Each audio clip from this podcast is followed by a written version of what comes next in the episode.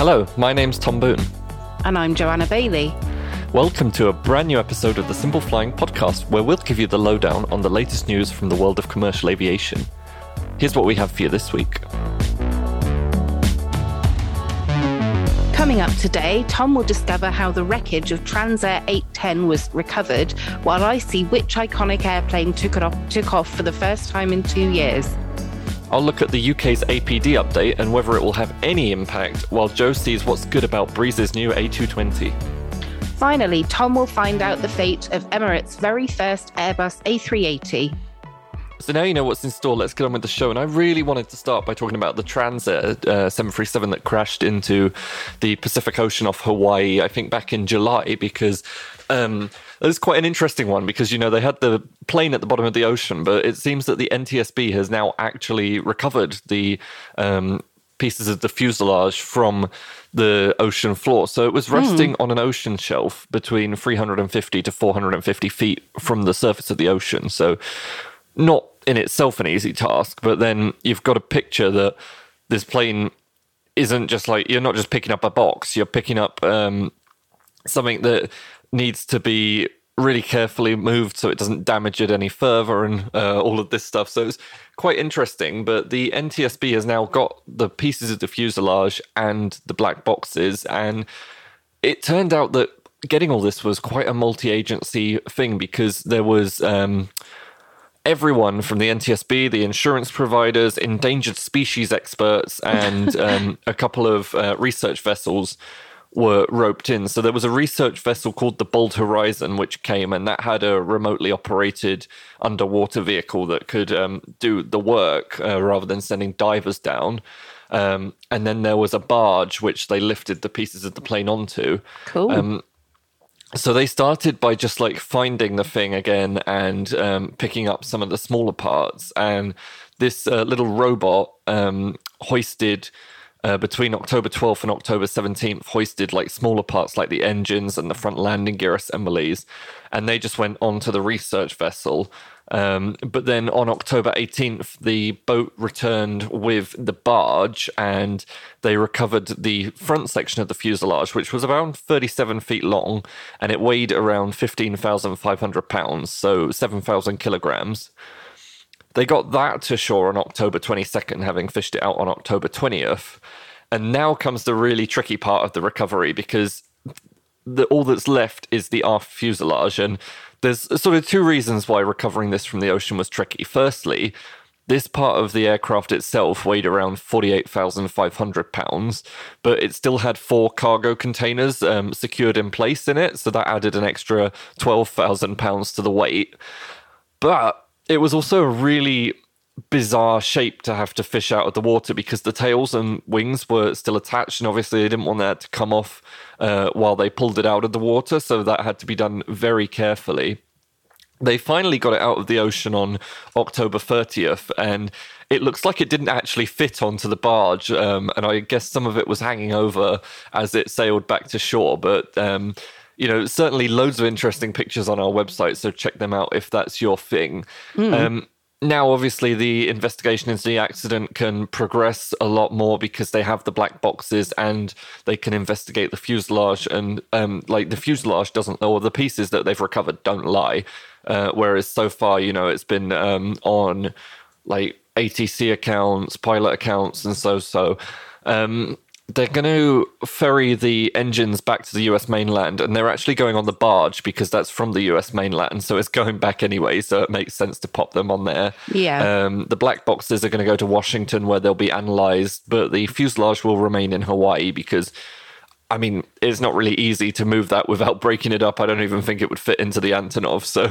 Um, Yeah, the N T S B now anticipates that the investigation will be completed in twelve to twenty-four months. So I guess this is a real watch the space one, and um, we'll definitely update more when they release the report on that. Mm, exciting. No, it was really cool to see it being pulled out onto the barge. I have to say, those were some pretty cool pictures. Yeah, I'm, they were great. I mean... Um, If you like cool pictures, I mean, it's sad that the plane crashed and it's sad that the plane is in this state, but they are really cool pictures. So if you yeah. want to see them, check them out. It's incredible. They recovered it, really. And uh, mm. I guess it was down to it resting on a shelf. If it had been much yeah. lower down in the sea, they wouldn't have been able to.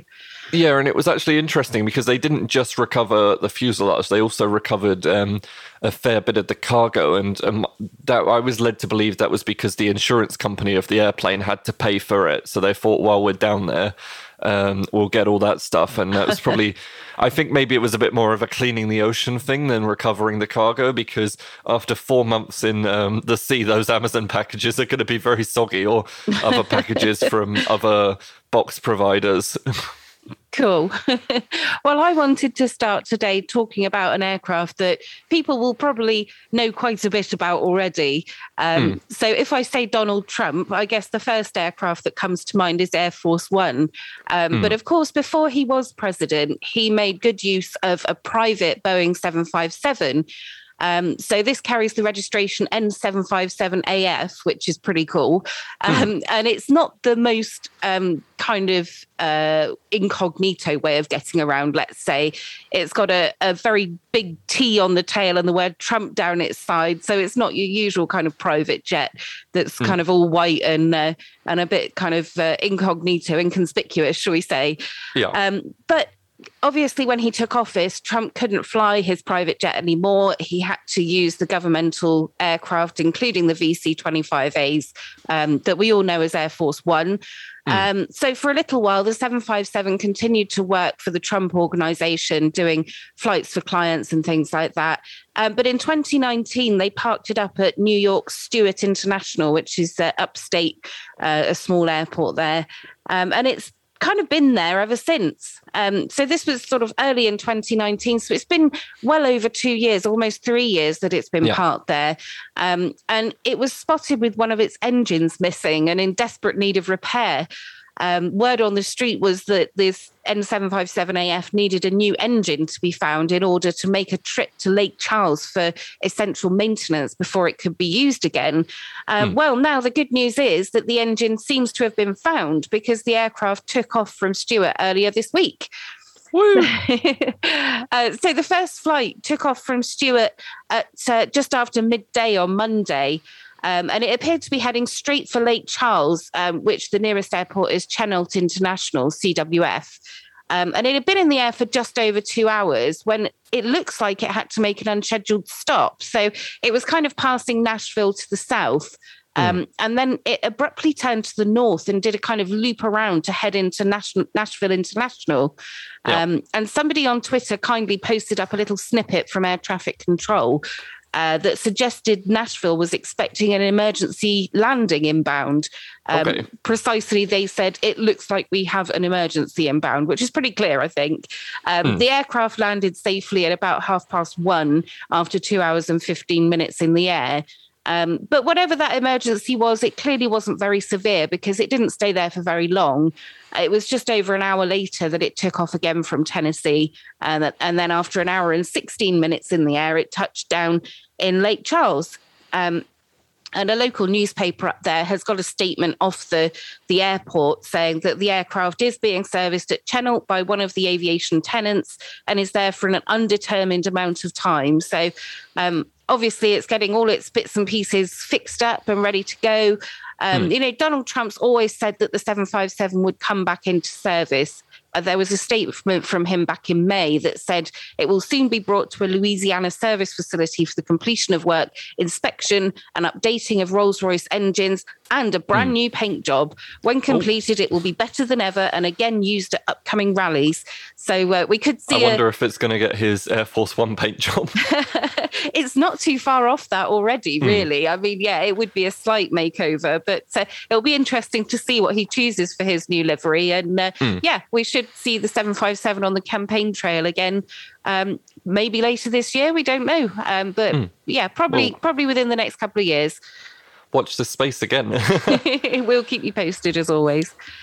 I wanted to talk a bit about um, air passenger duty for uh, flights in the U K. And I mean, I can hear a g- collective groan now because that sounds really boring, boring. But actually it's it's not I, it sounds boring, but hear me out. So last week uh, the Chancellor of the U K, Rishi Sunak, revealed that he was going to um, cut the A P D in half for domestic flights. So I, you'll be pleased to hear that, Joe, because that's exactly what uh, Flybe wanted um, a year and a half ago, but just yeah, a, bit a bit too, too late. late for them. um, so what it means is, like, if you're flying on a domestic flight, rather than um, paying twice the amount of A P D that somebody flying to Germany and back would pay, um, they'll halve it each way. So you would pay the same amount overall. Well, but that seems fairer. Yeah, definitely fairer. Um, in a trade-off, um, ultra-long-haul passengers are now going to have to pay an extra seven pounds um, in economy, um, or I think fourteen pounds maybe in um, other classes of travel um, when they're flying over five thousand five hundred miles. So What That's I not found, what I'd call ultra-long haul, but, you know. Yeah, well, I mean, it's like sort of South Africa, Singapore, anything sort of past yeah. there. Um, what I found really interesting was that uh, Sunak used the exact words, "We're also making changes to reduce carbon emissions from aviation," uh, when announcing this increased ultra-long haul rate. Mm. And I mean, I can't really describe how I feel about that on the podcast without a load of beeps being placed into it, I think. Um, but, you know, I think the sort of the notion that this is going to tackle carbon emissions is ridiculous because, A, you know, if you're paying, the difference between um, A P D w- will be eighty-four pounds um say for a normal flight, or an extra seven pounds for flying ultra long haul. Firstly, it's not going to put people off traveling, because what's seven pounds if you've already spent X amount on um, traveling? If you're going to Singapore, seven pounds, you're not going to think, oh, I can't go because it's an extra seven pounds. No, are you? Absolutely not. Exactly. Um, And so the notion that it's it can't cut emissions by putting people off travel, as far as I'm concerned. But then you could argue, well, maybe they'll spend the money on um, like carbon projects. But exactly what they should be doing. It's exactly what they should be doing, but they haven't. You know, history has shown that not. I mean, I went to the um, Airlines for Europe conference in March last year, and this was a hot topic, you know. Mm. Willie Walsh, who was then the C E O of I A G and is now Director General of I A T A at the time, said I A G paid nine hundred sixty-seven million dollars in air passenger duty in the U K last year, so twenty nineteen, and not a single cent of that money went on environmental research or environmental support. And, no. Um, O'Leary said similar things, saying they've sent four questions to the Treasury in the U K asking them to identify what even one environmental project that this money's been spent on, and they can't do that. Um, it's just a bit annoying. And what I found really interesting, actually, was that Walsh argued that by increasing the taxes, they're actually doing the opposite of helping the environment, because that's now um, less money that the airlines can spend on new technology, sustainable biofu- biofuels and research and development and all exactly. those sorts of things. Exactly. Um, so this eco tax, as uh, Sunak would like it to be known, um, I, I just don't think it cuts the mustard in terms of its goals.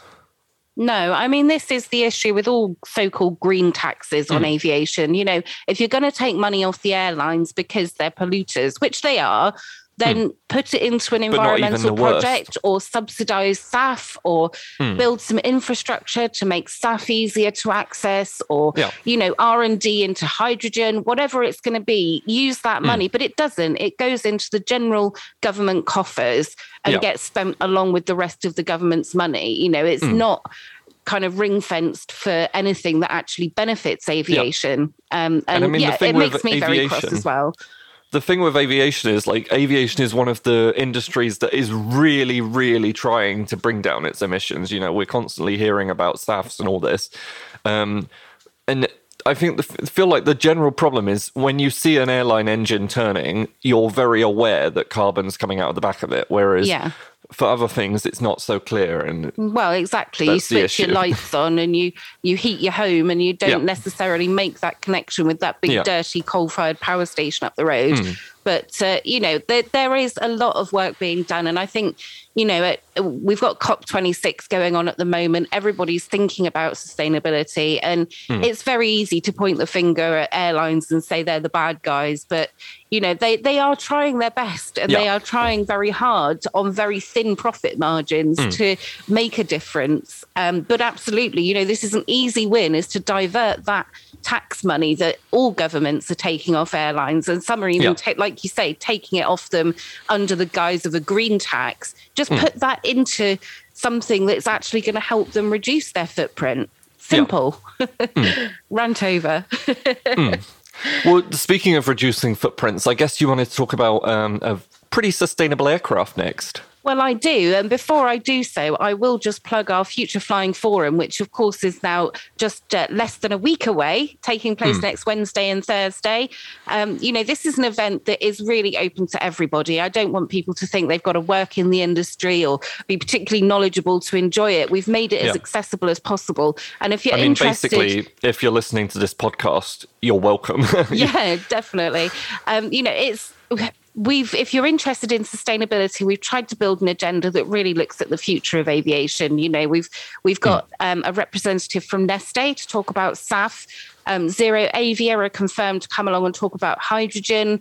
Um, you know, we've got various industry experts talking about carbon reduction, sustainability, how we make a change, how we make the future work for aviation. So, you know, please do grab your boarding pass at future flying forum dot com um, because mm. we'd love to see you there. Um, and like I say, it's it's open for all. Um, and one of the people I'm going to be speaking to at the Future Flying Forum on day two is uh, Mister David Neeleman, who, of course, is a well, well known as a serial aviation kind of airline startup entrepreneur. Mm. Um, but his latest project, of course, is Breeze Airways, which took off earlier this year um, and has been doing some great things. You know, they've been connecting cities that were never connected before with direct flights. Um, and it's, so far, they've been working just with the Embraer E one ninety-five um, as their backbone fleet. But um, last week, while I was not very well, they unveiled their very first Airbus A two twenty. Now, Breeze, of course, is the biggest customer of the A two twenty in the world. They've got a backlog of eighty to be delivered. Um, and they're not going to be in service straight away. They're looking to go into service around Q two twenty twenty-two. Um, but the first one has arrived, and um, our lovely um, North American journalist, Jay Singh, got to go and have a look at it. And it's cool. It's so nice. I mean, apart from mm. the awesome livery, um, what was the biggest surprise was the interior configuration. It mm. only seats one hundred twenty-six passengers, which is light for an A two twenty dash three hundred. Um, yeah. But this is because it has a very large premium cabin. Mm. Now, so far, Breeze has only really sold kind of your standard economy, although they have sort of nice and nicer fares, which is like extra legroom. Now mm. they've revealed their nicest fare category, um, which comes in the form of thirty-six premium seats in a two two configuration. Um, Breeze has chosen the Safran seat Z six hundred, which are twenty and a half inches wide and offer a pitch of thirty-nine inches. So, you know, it's pretty much like a domestic first class product that you might find on American, Delta, United, for example. Um, mm. And basically everything from the emergency exit forward is premium cabin. Um, and Mister Neeleman has referred to this in the past as his play space. Um, so, you know, he's got some, well, I don't want to reveal too much because I do want to talk to him in person about this, but there's some really interesting ideas with how this front end of the aircraft can be used. Yeah. Um, and of course, behind this is the nicer fare, which is the extra legroom seats. And then there's eighty nice fare standard economy seats at the back. They're both laid out in a two three configuration um, and a Safran seats again, but kind of standard, you know, economy class seats, eighteen point eight mm. inches wide. Um, the extra legroom seats have thirty-three inches of pitch, while standard have thirty to thirty-one. So all very comfortable, you know, and you're typical A two twenty, nice and wide, nice, nice big windows, you know, lovely and quiet. Um, and they've got, of course, in-seat power through A C and U S B ports. Um, the economy cabin only has U S B ports, mind. Um, mm. But uh, and of course, there's no seat-back entertainment screens. But Breeze is outfitting all of its A two twenties with Wi-Fi um, to allow for streaming on personal devices. And there's some nice, handy sort of tablet holders and phone holders on the backs of the seats to allow people mm. to enjoy their favourite shows while they're on board. Um, And interestingly, Mister Neeleman reaffirmed his interest in putting flatbed seats on the A two twenty and potentially mm. targeting some pretty long-haul international routes. Um, he reckons he can fit up to twenty-one live flat seats with direct aisle access. Um, and, you know, with the A two twenty as it is, he could definitely go south. You know, Santiago, Sao Paulo, Rio de Janeiro, for example, are all within reach um, from Tampa. And, you know, he can even make it to London, Lisbon, Paris or Madrid um, mm. from that airport. Um, but what he's talking about is actually doing something rather interesting that would give it an extra bit of range. At the moment, it's at three thousand four hundred nautical miles of range. But he reckons, um, again, I don't want to give too much away, but he can get up to four thousand miles out of it, mm. which would put a bunch more Western European destinations um, within reach. For example, Rome, Budapest, Vienna, Warsaw. Um, so, yeah, a really interesting plane. And I think, you know, when we do see it come into service, we're going to see a slew of very exciting route announcements announcements from Breeze, some of mm. which could be uh, quite close to us, Tom. Yeah, well, we'll have to wait and see on that. Um, one thing that we don't have to wait and see on is our slightly bigger Uh, Airbus cousin, the A three eighty, which is sadly already on its way out. And I just wanted to really briefly um, chat about one after Summit stole my thunder last week um, in your place. Um, and that's Emirates' first A three eighty. So actually, they've already started um, tearing it apart in Um, Dubai Dubai World Central Airport, and they've taken the tail off, they've taken the gear off, all of this stuff. Um, but they're not just going to recycle it or throw it into landfill. Instead, they've decided that they're going to um, basically upcycle it and sell it. So, you know, you could own, they're even going to put the aircraft's bar in this. So you could end up with the um, Emirates A three eighty bar in your living room, um, or perhaps some business class chairs, you know. So, um, it's really exciting that they're doing this. They're doing it um, all in the U A E, so it's all staying within uh, Dubai as far as the work's going. And it's kind of a trend that's coming because, you know, Finnair um, earlier this year recycled an A three nineteen in-house, and now mm, Singapore is doing the same with two of their A three eighties. So it seems like the sort of in thing at the moment is to recycle your airplane in-house. Um, you know, they haven't revealed any of the details of how the sales of the parts are going to work yet. So this is really a watch this space thing, because I'm sure most people hearing this are interested, and we will, of course, share more details when we have them. Absolutely. Great stuff. Thanks for that, Tom. And uh, again, do check out the site because there's some awesome pictures of that mm. A three eighty being uh, recycled, as they call it, or ripped apart, mm. as I like to call it. Well, I think that's about all we've got time for today. We hope you enjoyed our podcast and welcome your feedback at podcast at simpleflying dot com. For more great content, you can visit our website at simpleflying dot com or find us on social media. Simply search for Simple Flying. If you enjoyed this podcast, please leave us a rating on your favourite podcast player. Thanks for listening. Bye.